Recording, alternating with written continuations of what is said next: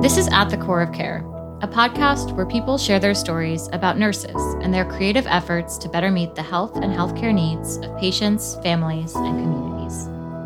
I'm Sarah Hexem Hubbard, Executive Director of the Pennsylvania Action Coalition and the National Nurse Led Care Consortium. We're launching a new Access to Care special series, and joining us here to help us kick it off are Regina Cunningham and Marcus Henderson.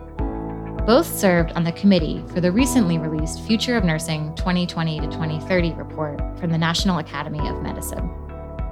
They'll be sharing with us some of the key findings and recommendations to come out of this seminal study dedicated to charting a path to achieve health equity. Regina Cunningham is the Chief Executive Officer at the Hospital of the University of Pennsylvania, as well as Adjunct Professor and Assistant Dean at Penn School of Nursing. Marcus Henderson is a psychiatric mental health nurse and serves as the charge nurse of adolescent services for the Fairmount Behavioral Health System. He's also a lecturer at Penn School of Nursing. Regina and Marcus, welcome to At the Core of Care. Thanks, Sarah. Thank you, Sarah. So, to start our conversation about health equity in the United States, let's first get a sense of how our country compares to other developed nations when it comes to rates of poverty, income inequality, mass incarceration. We do seem to be up there. Yes, absolutely. I think we all know that the US spends an incredible amount of money on healthcare, more than any other developed nation, but we don't get a tremendous amount for that money.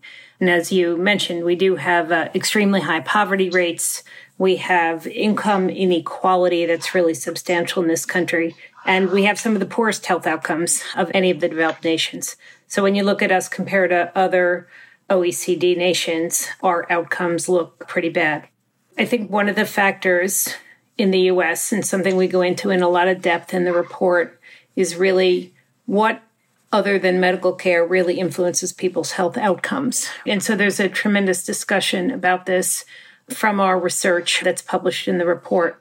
And we know that aside from medical care, there are lots of other factors that influence health outcomes, including where people live, what kind of jobs they have, and what kind of income they have. So, sort of their socioeconomic status. Their level of education certainly is an important influencer and access to things like, you know, can they get healthy foods? Can they maintain a healthy diet? Do they have access to that in the neighborhoods where they live? Do they have ways to get back and forth to healthcare, reliable transportation and, you know, reasonable, safe housing? Those are some of the factors that we really go into in a lot of depth, the, what we call the social determinants of health, as well as social factors that we know really influence what happens to people in terms of health and their access to healthcare services. And it's also inclusive of the way that structural racism impacts the lived experiences of American citizens. For me, it's absurd to think that in the United States, because of where you live, how much money you make, what level of education you have, what type of job you have, what racial and ethnic background you're from determines how long you'll live and how healthy you'll be. And piggybacking off of Regina, the social determinants of health we think of at more of a population level. So this is how we as a society, a community, a government distribute resources across various sectors, education, housing, transportation, and how we also distribute those across different population groups. And at the individual level, it's about whether or not I have the ability to keep a roof over my head for me and my family, put food on the table, get to and from a healthcare provider, have access to a quality education, not experience racism and discrimination when I walk out my front door, into my school, into the workplace, or anywhere in my community, and have a job that pays me enough to have all of these things. So the biggest difference is in how much an individual versus another has to worry about these issues because of where they live and where they work. I would also add an extension beyond the traditional social determinants that we talk about, also thinking about social support. Do I have the family with the resources and ability to support me in my efforts to work, to raise my children, to be a productive member of my community? If we think in the context of COVID 19, communities of color, parents who are essential workers having to leave their children at home to experience schooling by themselves losing grandparents or not having the ability to have those social support systems around in their community, in their school to kind of also support their everyday living. So when we think about the differences between high income families and low income families, it's also thinking more beyond the nuclear family that we often think about. I think that's a really important point, Marcus. And just going back to living conditions, and you know, you don't have to look any further than COVID 19, right? So we saw in very, very sharp focus the inequities really laid bare around some of the social factors that Marcus is talking about. So that really illustrated many of the issues that we talk about in the report. I want to go back to the structural racism piece of things, which, you know, Marcus talked about very eloquently before. We did spend a lot of time as a committee focused on this. You know, the research really shows that that is one of the most important variables in determining health outcomes. So we talked a lot about structural racism, cultural racism, and discrimination, which Marcus mentioned before. But really the most important determinant of those three was thought to be based out of the research findings was really around the structural racism issues that really come into play in uh, shaping outcomes of health. One of the things that we identified in our research on the report was that structural racism has contributed to this very high incarceration rate in the United States, which really exceeds the rates that we see in other countries. And what the research shows is that people who are incarcerated have greater chances of developing chronic health conditions. And some of that's related to the factors of being incarcerated. So things like the conditions, the impact on long term physical and mental health, and things of that nature. I recall that in the first Future of Nursing report, the 2010 report, it wasn't really until 2015 that diversity was pulled out as we really need to have a recommendation here. And there have been conversations about, you know, why wasn't it more prominent in that first report? Why wasn't it its own recommendation? And some discussion about was there not enough research, you know, because that's something that the National Academy of Medicine really looks to, right? That body of research. Can you speak a little bit to the research that you found? Is it that in the last 10 years, this body of research has developed? Were we not paying enough attention to it before? I would love to hear your perspective on that. I think it's the latter.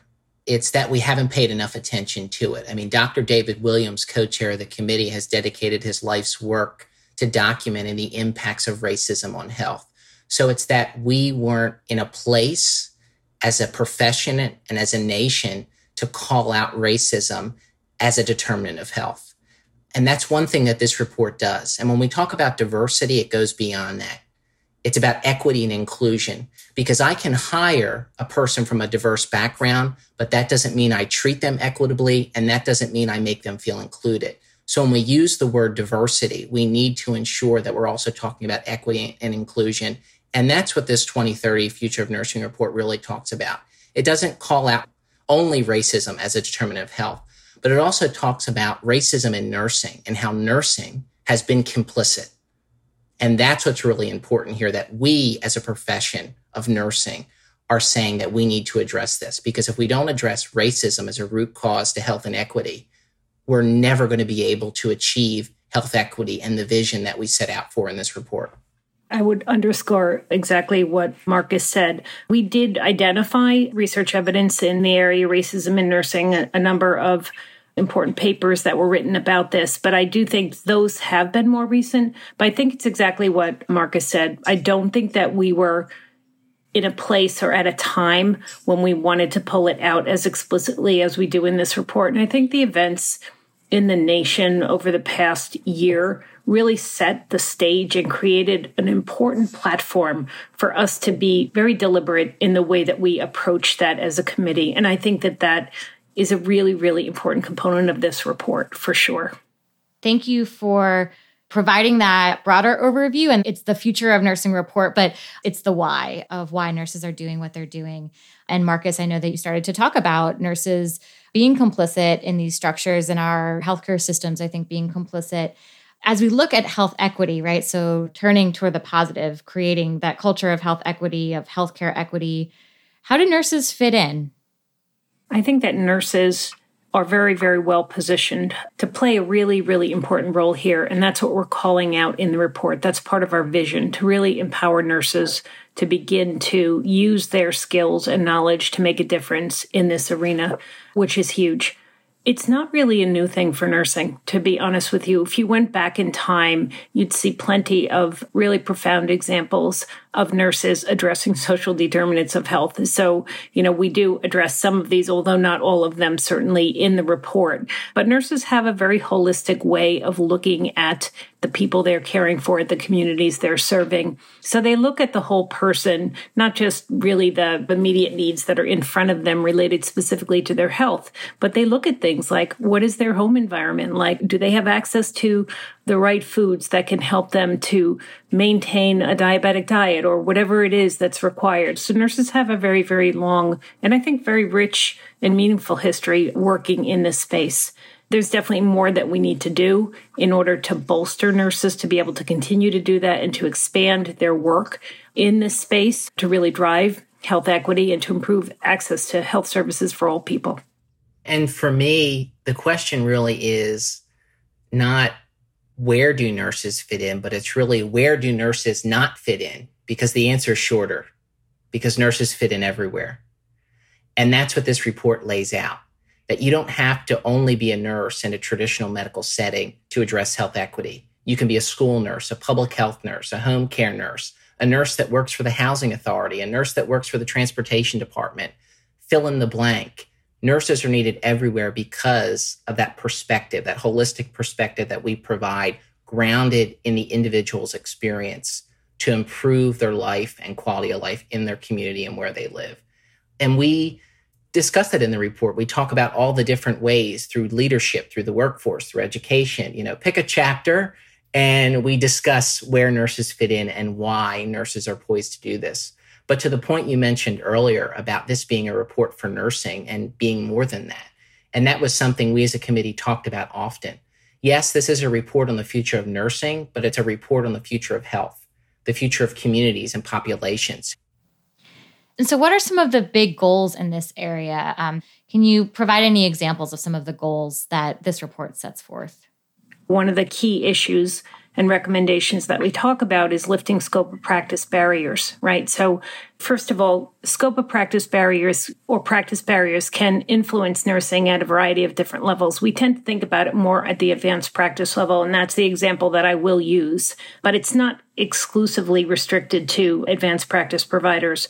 But, you know, one of the issues is that we have called for scope of practice barriers to be relaxed. And we have good evidence from the states where that has happened, as well as the District of Columbia, right? We know that from those states, first of all, there are more advanced practice registered nurses working in those states because they have more flexibility in what they are able to do. They're able to do the things they're actually educationally prepared and trained to do.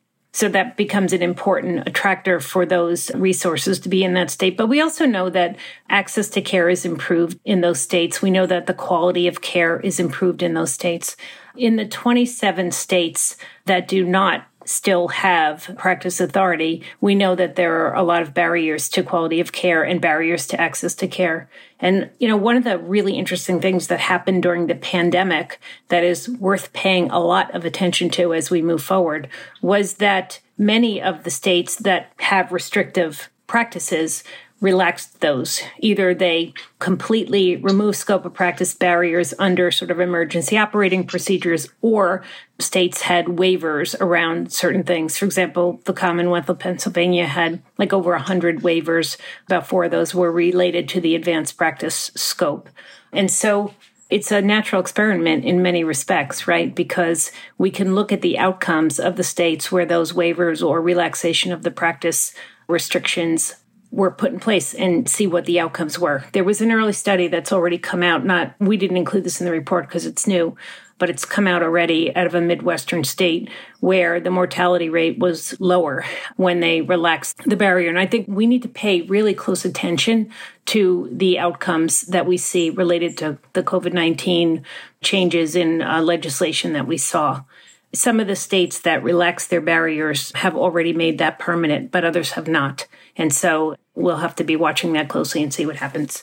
Our recommendation is that they should leave them in place, but we, of course, don't know yet whether they will or not. I think another big goal that the report establishes is talking about payment and how are we paying for health equity. And we really call for establishing sustainable and flexible payment models that support nurses to do exactly this work. And we call out specific attention to school nurses and public health nurses. These are two specialties that have been undervalued and underrecognized by our system, but contribute leaps and bounds to promoting health and health equity in our communities. So this report really calls attention to we need to think differently about how we pay for nursing services and how we value nursing care because nursing needs to be off of the expense side of the ledger where we've spent too much time. And this report is calling for a shift in that language in the way that we view how nursing care is provided and where it's provided and how we pay for it.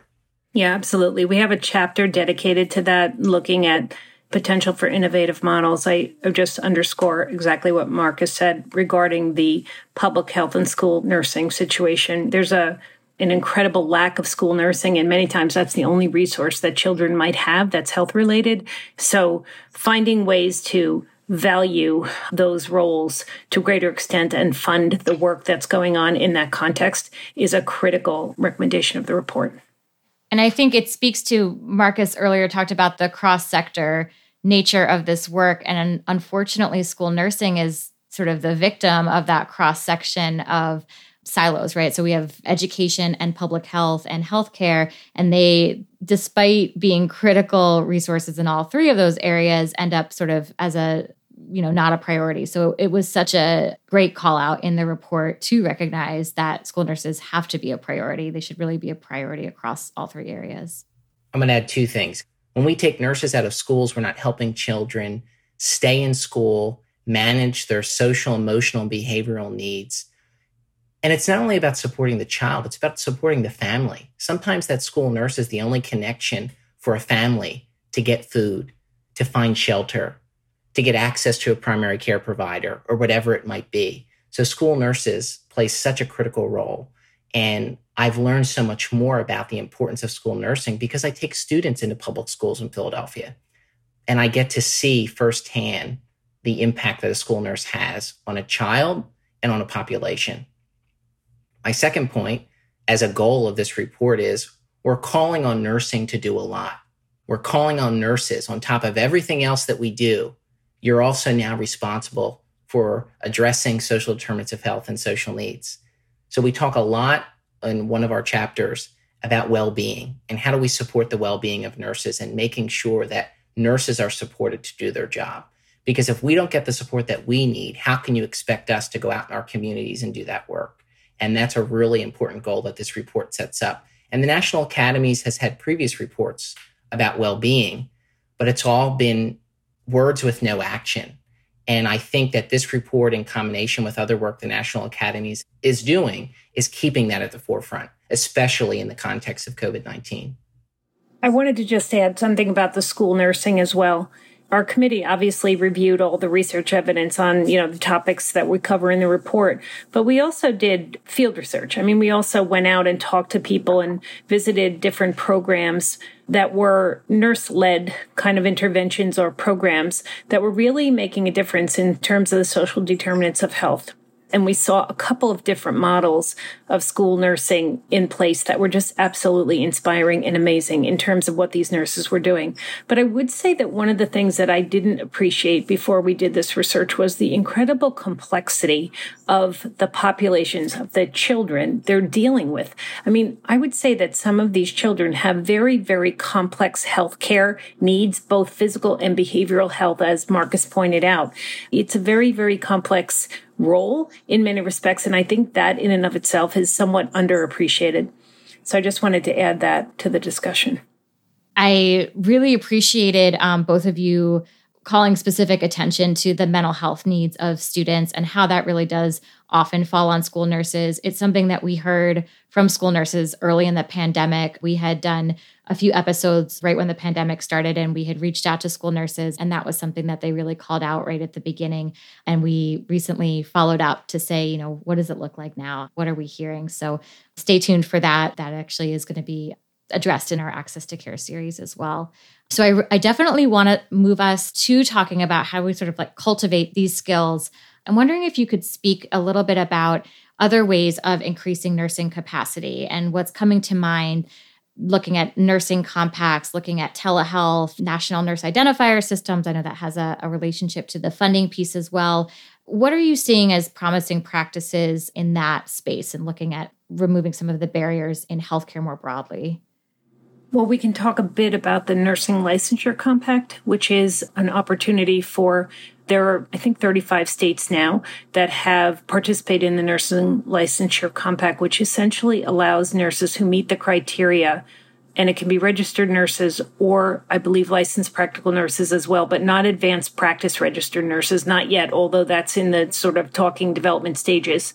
But what it does is allow multi-state licensure, which is important in terms of things like telehealth, which you mentioned, because it provides access to services particularly in areas that might be geographically remote or in other states across state lines, which is important in places like New Jersey, Pennsylvania, which are so close, or other states that are configured geographically in proximity, it allows that flexibility for nurses to be able to practice across state lines. And so that is something that has been done to help address the barriers as well. Thinking about how are we transforming nursing education to also increase that capacity. So, what do we really need to focus on? And what do we not need to focus on? Or where do we shift and put that onus on the employer to ensure nurses are being trained with those skills on that end so we can focus on some of those more core competencies of SDOH, equity, population health, addressing racism, and so many other topics within that foundational period when they're learning to then enter practice is what I was thinking about of how we increase capacity because that's what we're lacking in right now nurses are saying, I wish I had better training in social determinants of health, population health, mental health, complex care, working with underserved populations. I wish I had better training in these areas so I could do my job better. So, one way that we increase capacity is ensuring that we're producing graduates who feel prepared and feel competent to perform their job no matter where they work. I think, you know, one of the things too, building on uh, Marcus's comment was that it is a lot of information. Nurses need the knowledge and the skill to be able to do it. So when we think about the nursing education piece, we didn't find a lot of evidence about this being in the curriculum, sort of across the board. This does need to be in the curriculum so that nurses receive the appropriate content, but it's not just the didactic content, which I'll talk about in a minute. But to Marcus's point before, you can't keep just jamming in more and more and more into the curriculum, right? So you have to figure out, okay, are there things that can come out? Are there things that are less relevant? How do you prioritize the curricular content? And I'm not an expert in this at all, but how do you prioritize this so that you're preparing the future workforce in a way that they will feel confident and have the ability to do this effectively. The other piece about this, which we talk about in the report and we thought was a critical component of this, is that historically, our sort of historical approach to the educational process has been very much focused on traditional clinical settings like the hospital, even ambulatory care is a stretch. Most of the clinical experiences that people get are in the hospital setting, or maybe they have one sort of community health rotation.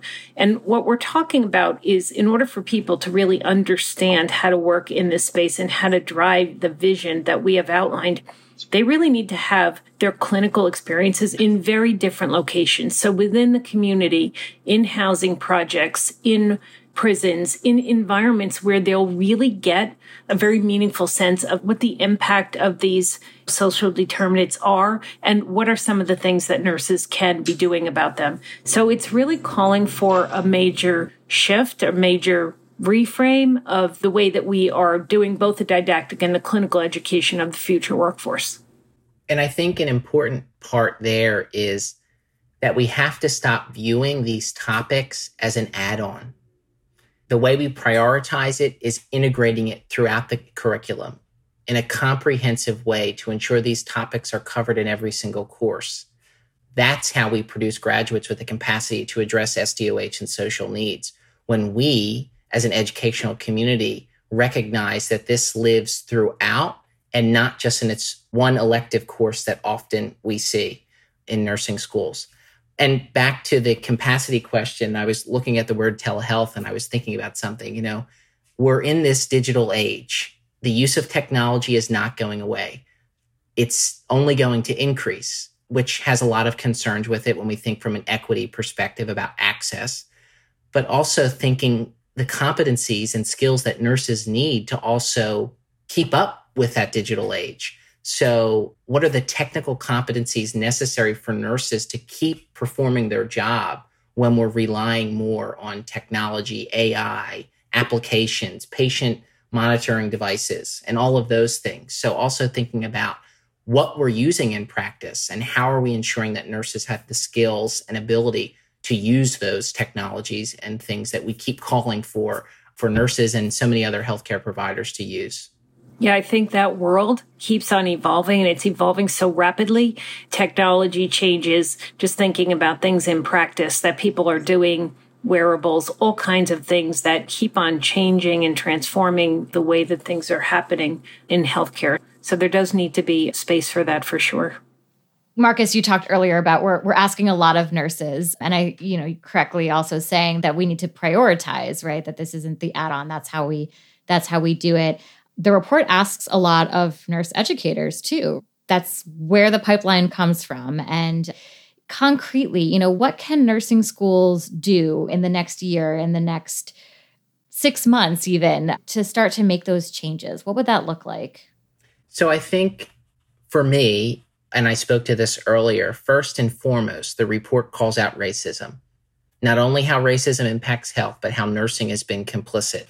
So if schools of nursing do not call out and acknowledge, and I'm going to quote Dr. Kenya Beard here, acknowledging to what extent racism is operating within these spaces and institutions, then how are we going to intentionally, meaningfully develop strategies to address these issues within schools of nursing? So for me, those actions are examining the curriculum, institutional policies and practices, teaching strategies, how we allocate resources, how we distribute power, and how all of that in the context of racism, bias, and discrimination are impacting the learning environment, not only for students, but also for faculty. Because we know that students of color and faculty of color experience racism, discrimination, and bias in our educational settings. So we need to do in depth examinations of how we perpetuate these systems in order to move toward a more equitable and inclusive learning environment where students and faculty feel safe, feel welcome, have a sense of belonging, feel supported, have the mentorship, have the resources that support them socially, economically, professionally, academically. And again, holistic admissions. Holistic admissions is not something that's new. And we also talk about it in the report. The American Association of Colleges of Nursing has done a lot of work around holistic admissions. But again, it's not just about holistic admissions. It's about who serves on those admissions committees. Who are the gatekeepers that are determining what students get in and what students don't?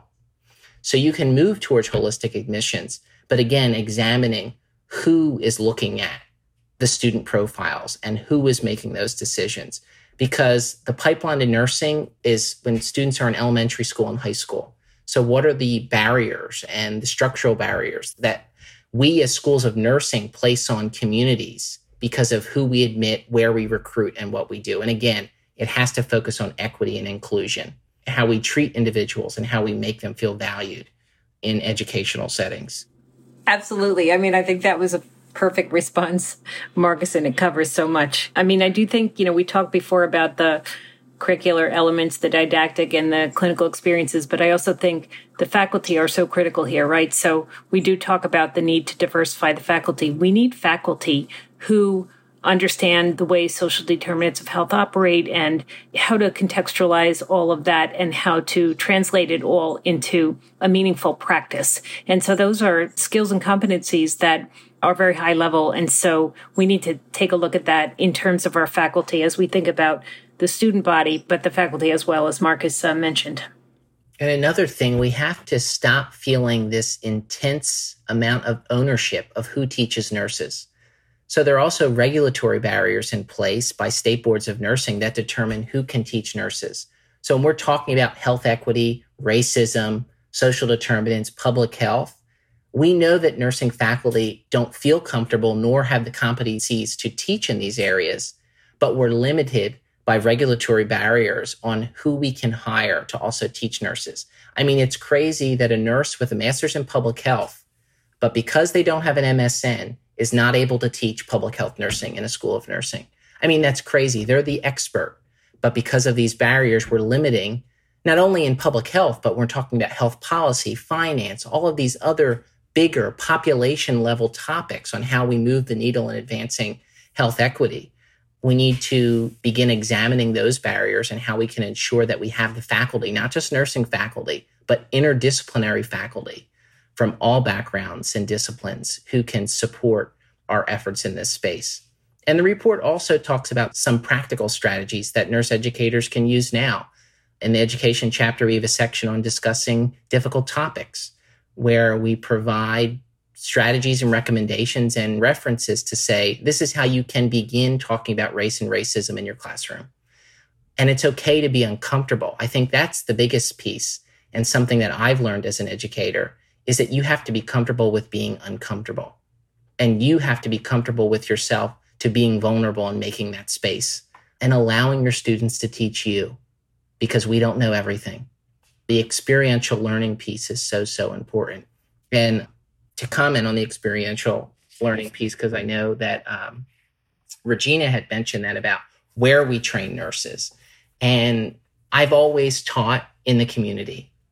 We have data that suggests that when we only talk about these issues in the classroom, that students were actually unintentionally reinforcing the biases and stereotypes for when these students enter clinical practice about vulnerable populations. So experiential learning is key to ensure that we're using the community as the teacher, that we're teaching students about health and healthcare beyond the walls of a hospital.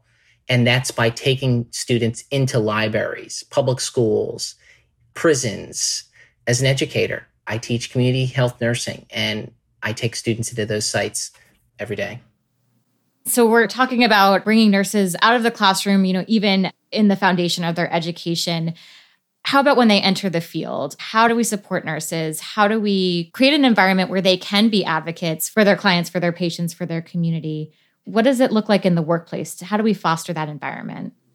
So, I mean, we're calling on employers to really support nurses, no matter who those employers are. So they could be traditional or they could be in the community setting, schools, etc.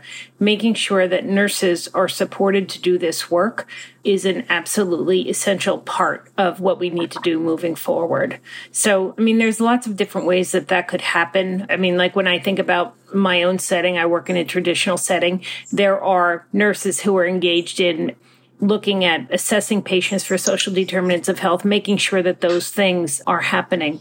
I think to the comments that Marcus made before about the schools, I think healthcare environments also need to look at those issues. They need to look at racism within their structures. They need to look at policies, procedures, practices that might be perpetuating or endorsing some of the structural factors that have led to some of the challenges that we talk about in the report. So that's another thing that I think employers need to be accountable to do. So we call them out and make recommendations about them addressing those issues and supporting nurses. We also call out the importance of employers of nurses to pay attention to the issues about wellness, right? And nurse well-being. And these are critical factors that they're not new. I mean, COVID-19 certainly brought them into sharper focus, but in no way, shape or form did COVID-19 create these problems. These problems have been in place now for decades, but they have not been addressed in a meaningful way by most employers of nursing. And so we do also call out employers to begin to take seriously addressing many of the issues that influence both the mental and physical health and well-being of nurses. I would love to hear more about recommendations included in the report about how employers can support physical and mental well-being of staff. And you know as you had mentioned this is something that's been in other reports from the National Academy of Medicine. Are there specific call outs in this report or specific things to nursing potentially? You know what are some of those concrete recommendations that show promise one of the things that we need to do is make sure that employers actually acknowledge and take these things seriously so they have to be aware of them and they have to put resources in place to support nurses. One of the things that, again, during the pandemic, nurses were so taxed, incredibly taxed in terms of their response. We saw nurses step up all over worldwide, really, in terms of their response to the needs that patients had related to COVID 19.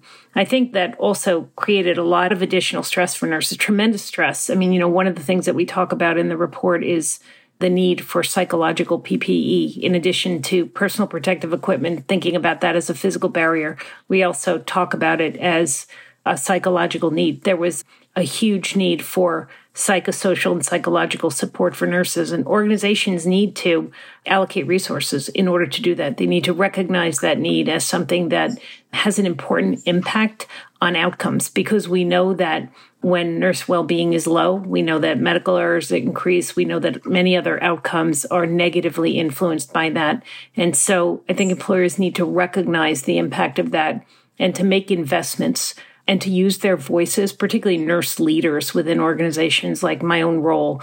I'm a nurse, but I'm functioning as the CEO of an organization to use your voice in order to help other people understand the importance of doing things to improve the health and well-being of nurses and to allocate resources in order to put programs in place. I mean, one of the things that we did in the institution where I practice at Penn Medicine was to implement a program to help nurses as well as other clinicians with mental health issues that were coming up for them during the pandemic. And there were a lot of them, and many, many nurses accessed that resource.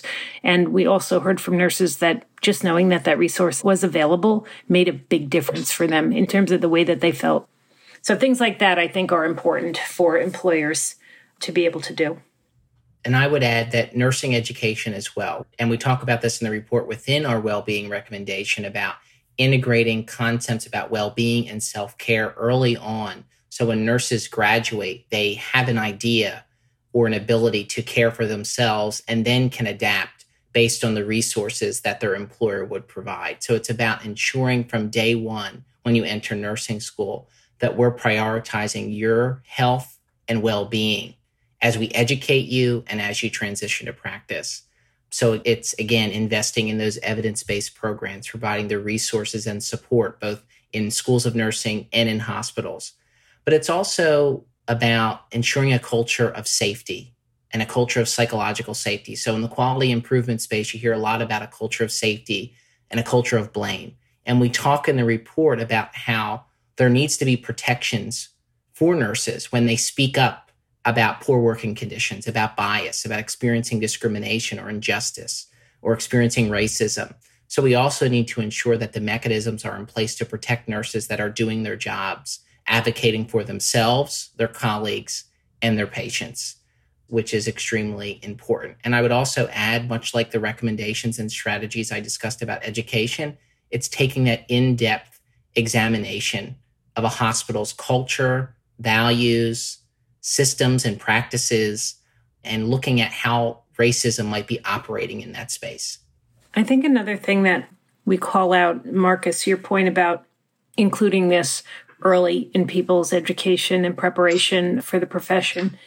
We call out the need for nurses to recognize their own role in assuring their own mental health. So that's also part of the equation, helping nurses to understand how important it is and what their own role is in ensuring their mental health and not penalizing nurses or students when they reach out for support and help. Because we often do that as well. And we make a recommendation in the report about creating mechanisms to ensure that when a nurse or a student reaches out for support, that it's provided and they're not treated differently because we know that nurses and people in general are hesitant to reach out for mental health support because of fear of stigma, fear of being treated differently. And in some states, to my understanding, a nurse could lose their job because they reach out for mental health support because they might be suicidal, for example. So, why don't we have the same type of peer assistance programs that we do for nurses that experience substance use disorder for all of these other issues, social issues that they might be experiencing? So, if we change the equation about nurses being an expense versus nurses being a value add, a, resource that we want to invest in, the nurses, they're the greatest resource. It's not what they're doing, it's who they are and what they're bringing to these scenarios, to patient care, to safety, to quality improvement, to all of the things that we've been talking about, social determinants of health. And I think that it's sort of shifting that orientation to that person, the whole person, is the resource that is the most valuable. You raise an important point because, from a business perspective, if I invest in nursing, I'm ensuring their well being, I'm reducing the potential for error which would then reduce costs. So, from the business perspective, it makes sense. And from the population perspective, we're ensuring nurses are supported and valued to do their job to improve population health. So, it's a win win on both sides of the coin when we make that investment into nursing. So, if you could change something about nursing education based on what you've learned and experienced, what would it be? We, as nursing educators, must stop promoting the notion that you must have one to two years of med surg experience to validate yourself as a nurse. It's absurd. It's unnecessary. I have never practiced in a med surg environment. I'm a community health and a psychiatric mental health nurse. That is my skill set. That is my expertise. And there is nothing to say that I'm not a better nurse because I didn't have a med surg experience. So we need to stop shifting and promoting students to go towards certain specialties because we believe that's what's important. We believe that's important because that's what society leads us to believe. Because again, back to Regina's comment, nursing started in the community. Public health are the roots of our profession. Hospitals came to be because of a whole variety of reasons. And we transitioned to that emphasis on medical care and being treated in a hospital and the system that we have today.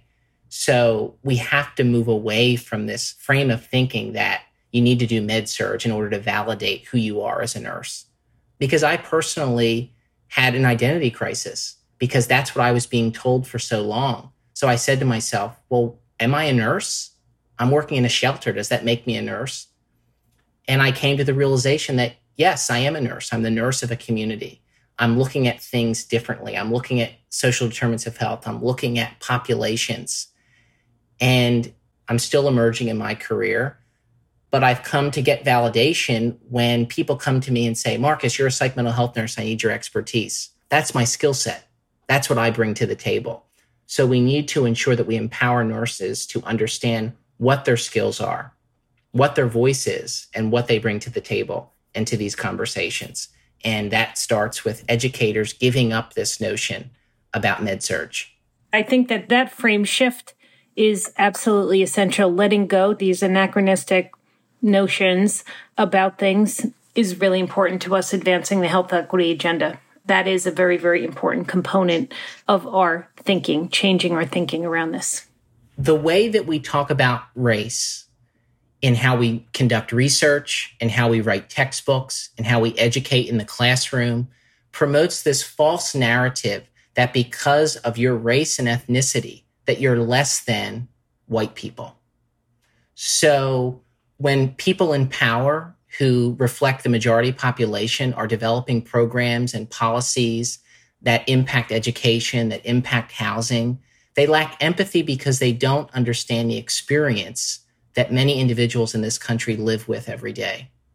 So the way that we write in textbooks that because you are a certain race, you're at more risk for something, or because you're a certain race, you have the potential to have a lower IQ, or because you're a certain race, you're more at risk for entering the criminal justice system. That promotes this false narrative that supports what Regina talked about in terms of cultural racism, these ideals that people hold to be true that are not, and how they live, how they practice, and how they interact with people.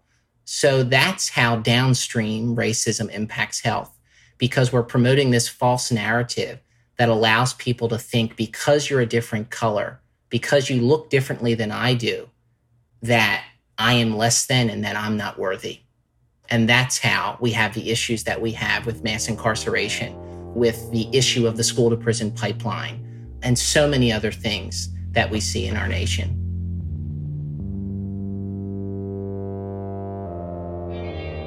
Regina Marcus, thank you so much for taking time to join us on At the Core of Care. Thanks, Sarah. It's been a great conversation. Appreciate you inviting us. Yes, thank you so much, Sarah, for having us to discuss the Future of Nursing report. Funding for our special Access to Care series comes from the Center to Champion Nursing in America, which is a joint initiative of the Robert Wood Johnson Foundation, AARP, and AARP Foundation. For more about us and our programs, log on to paactioncoalition.org and nurseledcare.org. You can also stay up to date with us on social media at PA Action and at NurseLedCare. At the Core of Care is produced by Stephanie Marudas and Emily Previty of Kouvenda Media and mixed by Brad Linder. I'm Sarah Hexem Hubbard of the Pennsylvania Action Coalition. Thanks for joining us.